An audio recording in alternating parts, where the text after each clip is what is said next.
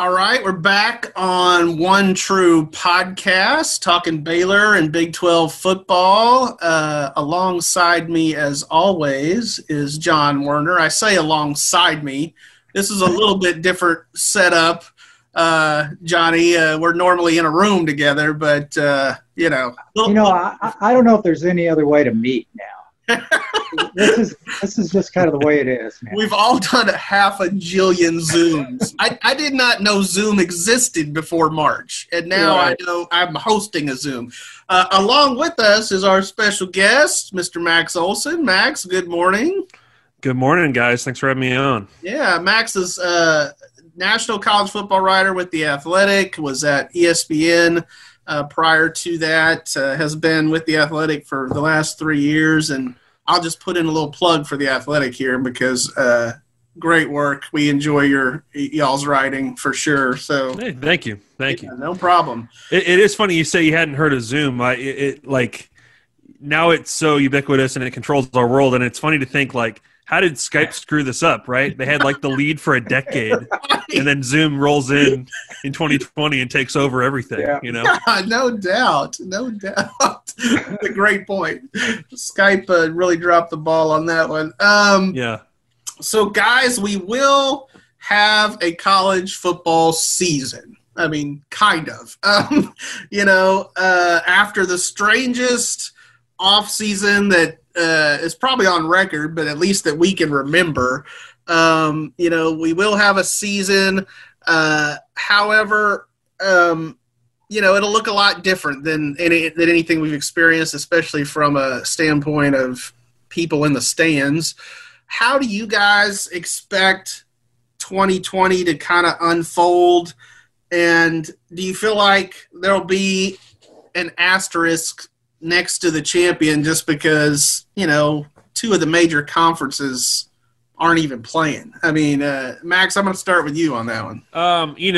First of all, I mean, if we're fortunate enough to get that far, that we get all the way to the end here and have a champion, then I think we'll all be celebrating that somehow we made it through this, because this thing, while I definitely feel really optimistic that we'll kick this season off, it's just still so fragile week to week and day to day. I'm sure if you're an Ohio State fan, if you're in Big Ten country, you probably look at this playoff and say it didn't have us, so it doesn't count. But I think to everybody else, like, if you find a way to, like, win it all this season, this fall, given it what everybody's gone through and the fact that two of the Power Five leagues said they can't play this fall, like, I think you deserve more than a trophy. I mean, it would be an incredible accomplishment. Whoever finishes the stock. Yeah, no doubt. Most unprecedented, most challenging offseason by, every measure. Yeah. Johnny, what's your thought on that? Well, I think the winner ought to get, like, some trophy from the CDC. It's a good thought. Yeah, I think it's going to be kind of like baseball. I think there's going to be probably some games canceled when there's an outbreak. But I think for the most part, they're going to get it in. I think there is such a will to get it in among the three power conferences that are still playing that I think somehow they'll do it. And like I said, I don't think everybody's going to get every game in. And I think it should count. I mean, I don't think there should be any asterisk at all. Like Max said, it would be quite a feat. Yeah, no doubt. I wrote a column in regards to the NBA and NHL and stuff back when they were starting their restarts, and there was a lot of talk about whether those teams would have an asterisk, and I said no way. I mean, the asterisk, if there's an asterisk, it says overcame the most challenging circumstances ever. So. Obviously, this is a little different because you do have some teams playing and some teams not playing, and that's just sort of even hard to wrap my mind around even now. But as far as the games themselves, I mean, do you guys feel like they're going to lack some of what we've come to expect from college football in terms of atmosphere? Yeah, go ahead, Max. I mean, yes, certainly. I mean, it's interesting to see these schools sort of still roll out their plans on what they're going to do to start the season. There's some that are going to have no fans in September. There's some that are going to try and do 25%. From an atmosphere standpoint, yeah. I mean, it's going to be fascinating to see just how different home field advantage is, if it's even a factor in a lot of these cases. I heard, like, Mac Brown said yesterday that in the ACC, they gave him approval to pump crowd noise into their stadium since they're going to have zero fans in September. So that's going to be kind of, you know, that weird artificial whole, you know, vibe to it. It's going to be kind of odd, I think. And but, you know, I think watching it on TV won't be that bad. I think watching that Austin P Central Arkansas game last Saturday still felt close enough to me, you know. Yeah, I think like Max said, I think watching on TV, you know, I've watched a lot of baseball and NBA, and it's been better than I expected, you know, because they're pumping in the crowd noise. You know, they got the cardboard cutouts and all the other stuff. But it's going to be kind of weird at a stadium, I think, just seeing like what Baylor, they're going to, you know, 11,000 fans is the most they're going to have right now. Hey, John, we've probably covered some games with 11,000 fans. So I'd say in the early 2000s, yeah, they wouldn't have had to put Kevin Steele era. Yeah, they wouldn't have had to put it new rules in. Yeah, Floyd Casey can handle that perfectly fine. Yeah, exactly. Just harp over some of those scenes.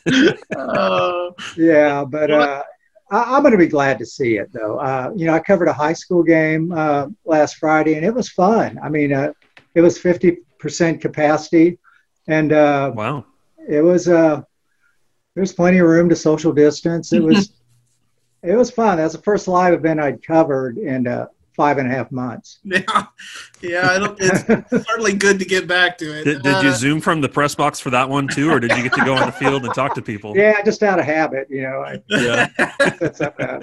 No, I do have a selfie stick now. Oh, wow. Yeah. He's like one of those NBA sidelines. Wow. Well, welcome to 2020, John. That's fantastic. Right.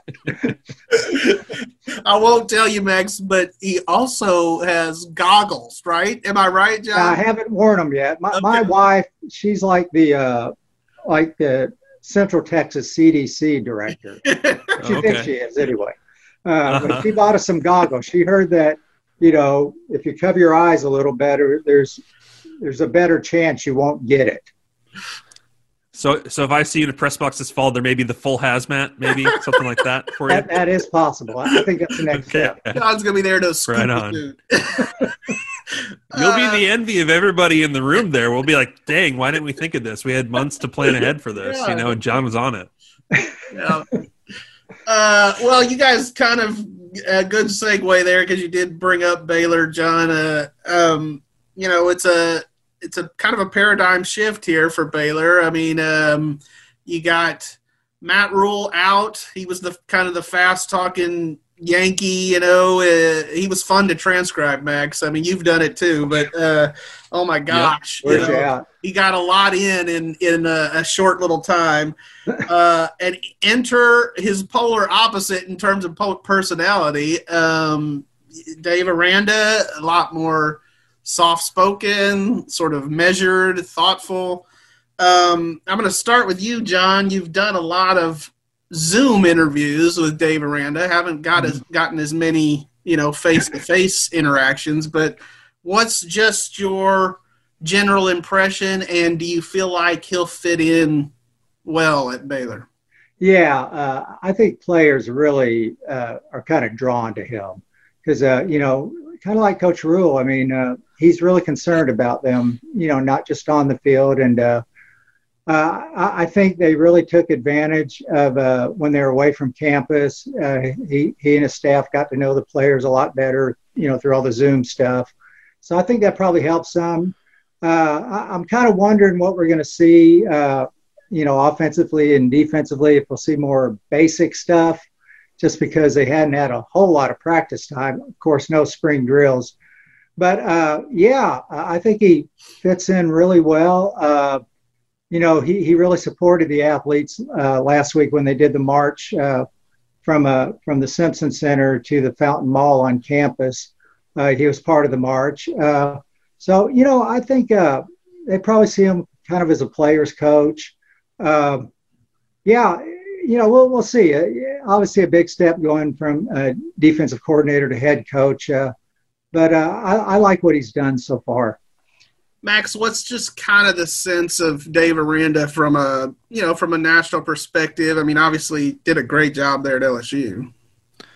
Yeah, he did an excellent job at LSU, and I think it was always over the last few years kind of hard to get a read on what his ambitions were, because he is a quieter guy. He is, and I think he admits this, that just his personality type is not the one that you usually see getting these jobs, you know, at these press conferences and stuff like that. And so it was fascinating to see him, you know, enter the mix here.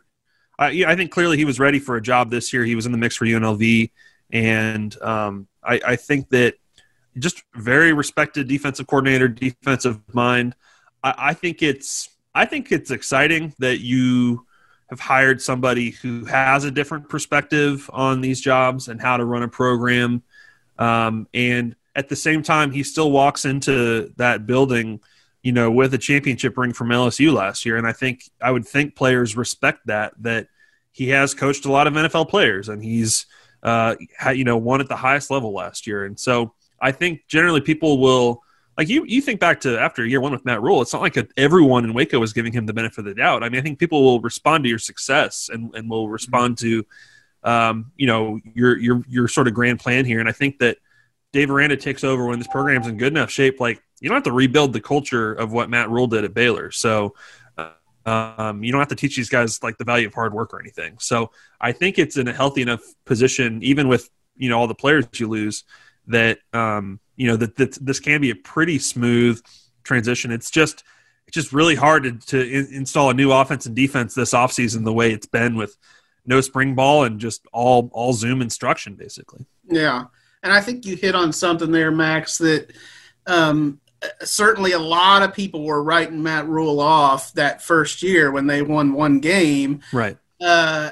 And my take on any college football head coach is this, and I said it with Matt Rhule that season, but I feel like you got to give them to year three to really figure out who they are as a coach and, you know, allow them to get some of their recruits in and all that. And, so especially this year with, you know, the transition and everything, I think, you know, you gotta cut Dave Aranda a little slack, and let's let him get his feet under him a little bit. And I think, you know, maybe 2022, I guess that would be, is when we can sort of start judging Dave Aranda, the head coach. But as far as this year's team, so Baylor's coming off 11-2, or is that right, Johnny? 11-2? 11-3. 11-3. Yeah, I got to do my math there. 11-3.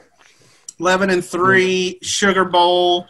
John, we had a great time in New Orleans back when the World man, those were the good old days. That was forever ago. I know. It really was. Wow. So, how do you guys view this Baylor team? They were picked 5th in the Big 12 preseason poll by the coaches, or actually I guess that would have been the media. But so this is kind of a Goldilocks question here, but do you feel like that's too high, too low, or sort of just right? Yeah, I mean, I it's funny. Like, I think if you asked me like a month ago, I probably would have said, like, just to be safe, that Baylor would maybe be like 7th in the Big 12, just because you lose, you know, I think once you lose James Lynch and Graylen Arnold and just the guys they lost on, everybody else on defense, you figure just rebuilding an entire side of the ball in the Big 12 is going to be really hard to do. But I've kind of come around. Like, I picked Baylor 5th in the conference now, and I think a big part of that is because TCU doesn't have a quarterback now. I think I kind of looked at TCU and Kansas State as kind of those wildcard teams in the conference, along with Baylor, where, you know, they can certainly play with and beat a bunch of teams in the Big 12 and maybe, you know, mess up the conference race. And the more, like, as we've progressed towards getting close to the season, I feel better about Baylor than I probably did a month or two ago, just because, you know, they've added some key pieces on defense. I've heard nothing but good things about just how the offense has looked under Larry Fedora and the pieces they have back there. I think your offensive line is going to be a lot better than last year, which it was kind of a sneaky thing about last year's team is even though you had a Big 12 title team, you didn't really necessarily have a Big 12 title offensive line. So I think that's going to be better. And, I could see Baylor finishing. I could see Baylor, you know, with where we're at this year with how many teams that aren't playing, fifth in the Big 12 definitely makes you a top 25 team. Yeah, no doubt. Johnny? Yeah, I think they're a little underrated. And the main reason is, they only have two defensive starters back, but a lot of the guys back have played quite a bit. And like Max mentioned, William Bradley King is from Arkansas State. He'll be a really good pass rusher for them. I don't know if he'd be as good as James Lynch. That's pretty hard to replace. But he's good. And they got a Dylan Doyle, a transfer from Iowa. He'll play the middle linebacker. And I think he'll make an impact. Yeah, I agree. And, then they got Terrell Bernard. So that linebacking crew is really good. I think the key for them is getting more pass rushers. They need guys like T.J. Franklin, Gabe Hall, to really step up this year. That was really the key to me to the whole team last year, their pass rush. It made the defense really good. And that, that pass rush helped force a lot of turnovers too. So, but I think the defense is going to be okay. And like Max said, I think they will protect Charlie better. They gave up the most sacks in the Big 12 last year. But, Coach Aranda, Coach Fedora, they've been saying that Charlie's been releasing the ball quicker. He's been staying in the pocket a little more. So maybe we won't see him getting knocked out of games as much. Yeah. So, hopefully not. He took a beating last year. He really did. Well, and it's worth pointing out with just how weird this season could potentially be. One reason I have a little bit of faith in Baylor is they have three good quarterbacks. Like, there's not really many other teams in the Big 12 that can say that, So I certainly don't wish any injuries upon Charlie Brewer with his history and everything. But if you have some positive tests and all of a sudden Jacob Zeno or Gary Bohannon has to start a game, you it's not a huge drop off, right? Like they could get through that. Yeah, it's just the experience factor is the big thing. But you're right, Max. Both those guys are really talented. Zeno, to step in like he did against Oklahoma and throw a long touchdown pass, in the fourth quarter, real pressure-packed moment. Yeah, he showed a lot there. But yeah, you're right. They big got arm some for there. Sure. Yeah, he's got some talent for sure. And Bohannon to me is a little bit more of a runner, but he's got a good arm too. So. Yeah, that's a good place to have, some riches as quarterback for sure. Yeah. What, as far as the conference goes, what are you guys most looking forward to seeing? What or who, maybe? Go ahead, Johnny. Yeah. Go ahead, John. Well, I want to see if Oklahoma is as good as they've been. I think they will be. Riley really has that program going. It'll be interesting if Texas lives up to predictions again. They really didn't last year. They were pretty good 2 years ago. I would expect them to. But, we'll see. After that, like Max said, TCU lost its QB. That's not a good thing. Iowa State, I think they'll be solid. They will have the most fans, I think, in the stands at the start. That might help. They have like 40% capacity. It's crazy. That is. Yeah. It's true. That's good. Point. Yeah. But it'll be fun. Just see how it kind of unfolds. Yeah. I think you've got three teams in the Big 12 this year, Texas, Oklahoma State, and Iowa State, who I think they all feel like they have really, really good teams. Internally, they believe they do. And so, this conference is just so tough, though, that is there just enough good teams that they all kind of beat each other up, and the Big 12 champion is like a 3-loss team? I don't know. It could be that kind of year with just how uncertain everything would be week to week. But I think those are three really good, potentially really good teams, and it's so which one of them kind of catches the brakes and has their players healthy for their biggest games, and can one of them or two of them rise up enough that You know, one of them could be Oklahoma, and suddenly this race is a lot more interesting because I think there's some good teams in the conference this year. I think Oklahoma State has the offensive firepower. They have pretty much everybody back on defense. I think Texas just has a ton of talent on both sides of the ball. They've got the senior quarterback who I think is going to have a really good year. And then Iowa State, like, they really believe they have a really, really good team this year. It's their deepest team. I think they've come a long ways under Matt Campbell, and they really wouldn't trade Brock Purdy for anybody in the country. So if those teams can be as good as advertised, as good as they think they are, then I think you know, could one of them catch Oklahoma this year? I think it's going to be fascinating to watch, and maybe this is the year that one of them is good enough to pull off an upset in the Big 12 title game. Yeah. I'm excited maybe to see Chuba Hubbard and see if he can make a Heisman run. You know, running backs don't always, you know, get the benefit of the doubt in that race. I mean, you have to have a really big year, but I think he's certainly capable.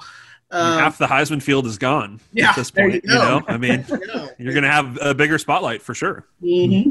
And then I'll be interested to see what Lincoln Riley does with a non-transfer quarterback. You know, Spencer Rattler, he's got a young kid, and I think people are high on Spencer Rattler. But, you know, they've had such a run there of, you know, with Baker Mayfield, Kyler Murray, and then Jalen Hurts. I mean, you know, it's always been some guy from somewhere else, and now they've got their, you know, their homegrown guy. And they seem to be, like I said, very, very high on Spencer Rattler. Yeah, I mean, the people who've seen him play in high school and stuff compare him to Patrick Mahomes. So I guess Lincoln just is on to the next one, right? That's just keep the dynasty going. Yeah, and they've got a local kid there backing him up, Tanner Mordecai. He's from here in Waco, Midway High School. And Tanner was a great high school quarterback too, really a good runner.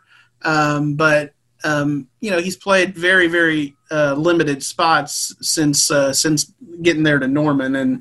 And, you know, I'm sure he would be excited if he got a chance to play. But we'll see how that plays out, especially in the era of COVID. And that brings me to my last question, which is this, guys. So as we go into 2020, we've acknowledged that it's going to be a little bit of a different season. What, in your mind, would constitute a successful 2020 season? Ooh, that's a good question. I mean – I think we have to – you look at the way the Big 12 schedule is set up, and there's a bunch of weeks where they've created some room for rescheduling. And I think that's going to be really important. I think there is going to be – you know, you watch Major League Baseball, and we're seeing it seemingly every week of, oh, these teams can't play, but everybody else is still playing. And so I think that's kind of how it's going to be. The show goes on, even if there's a few games that can't be played.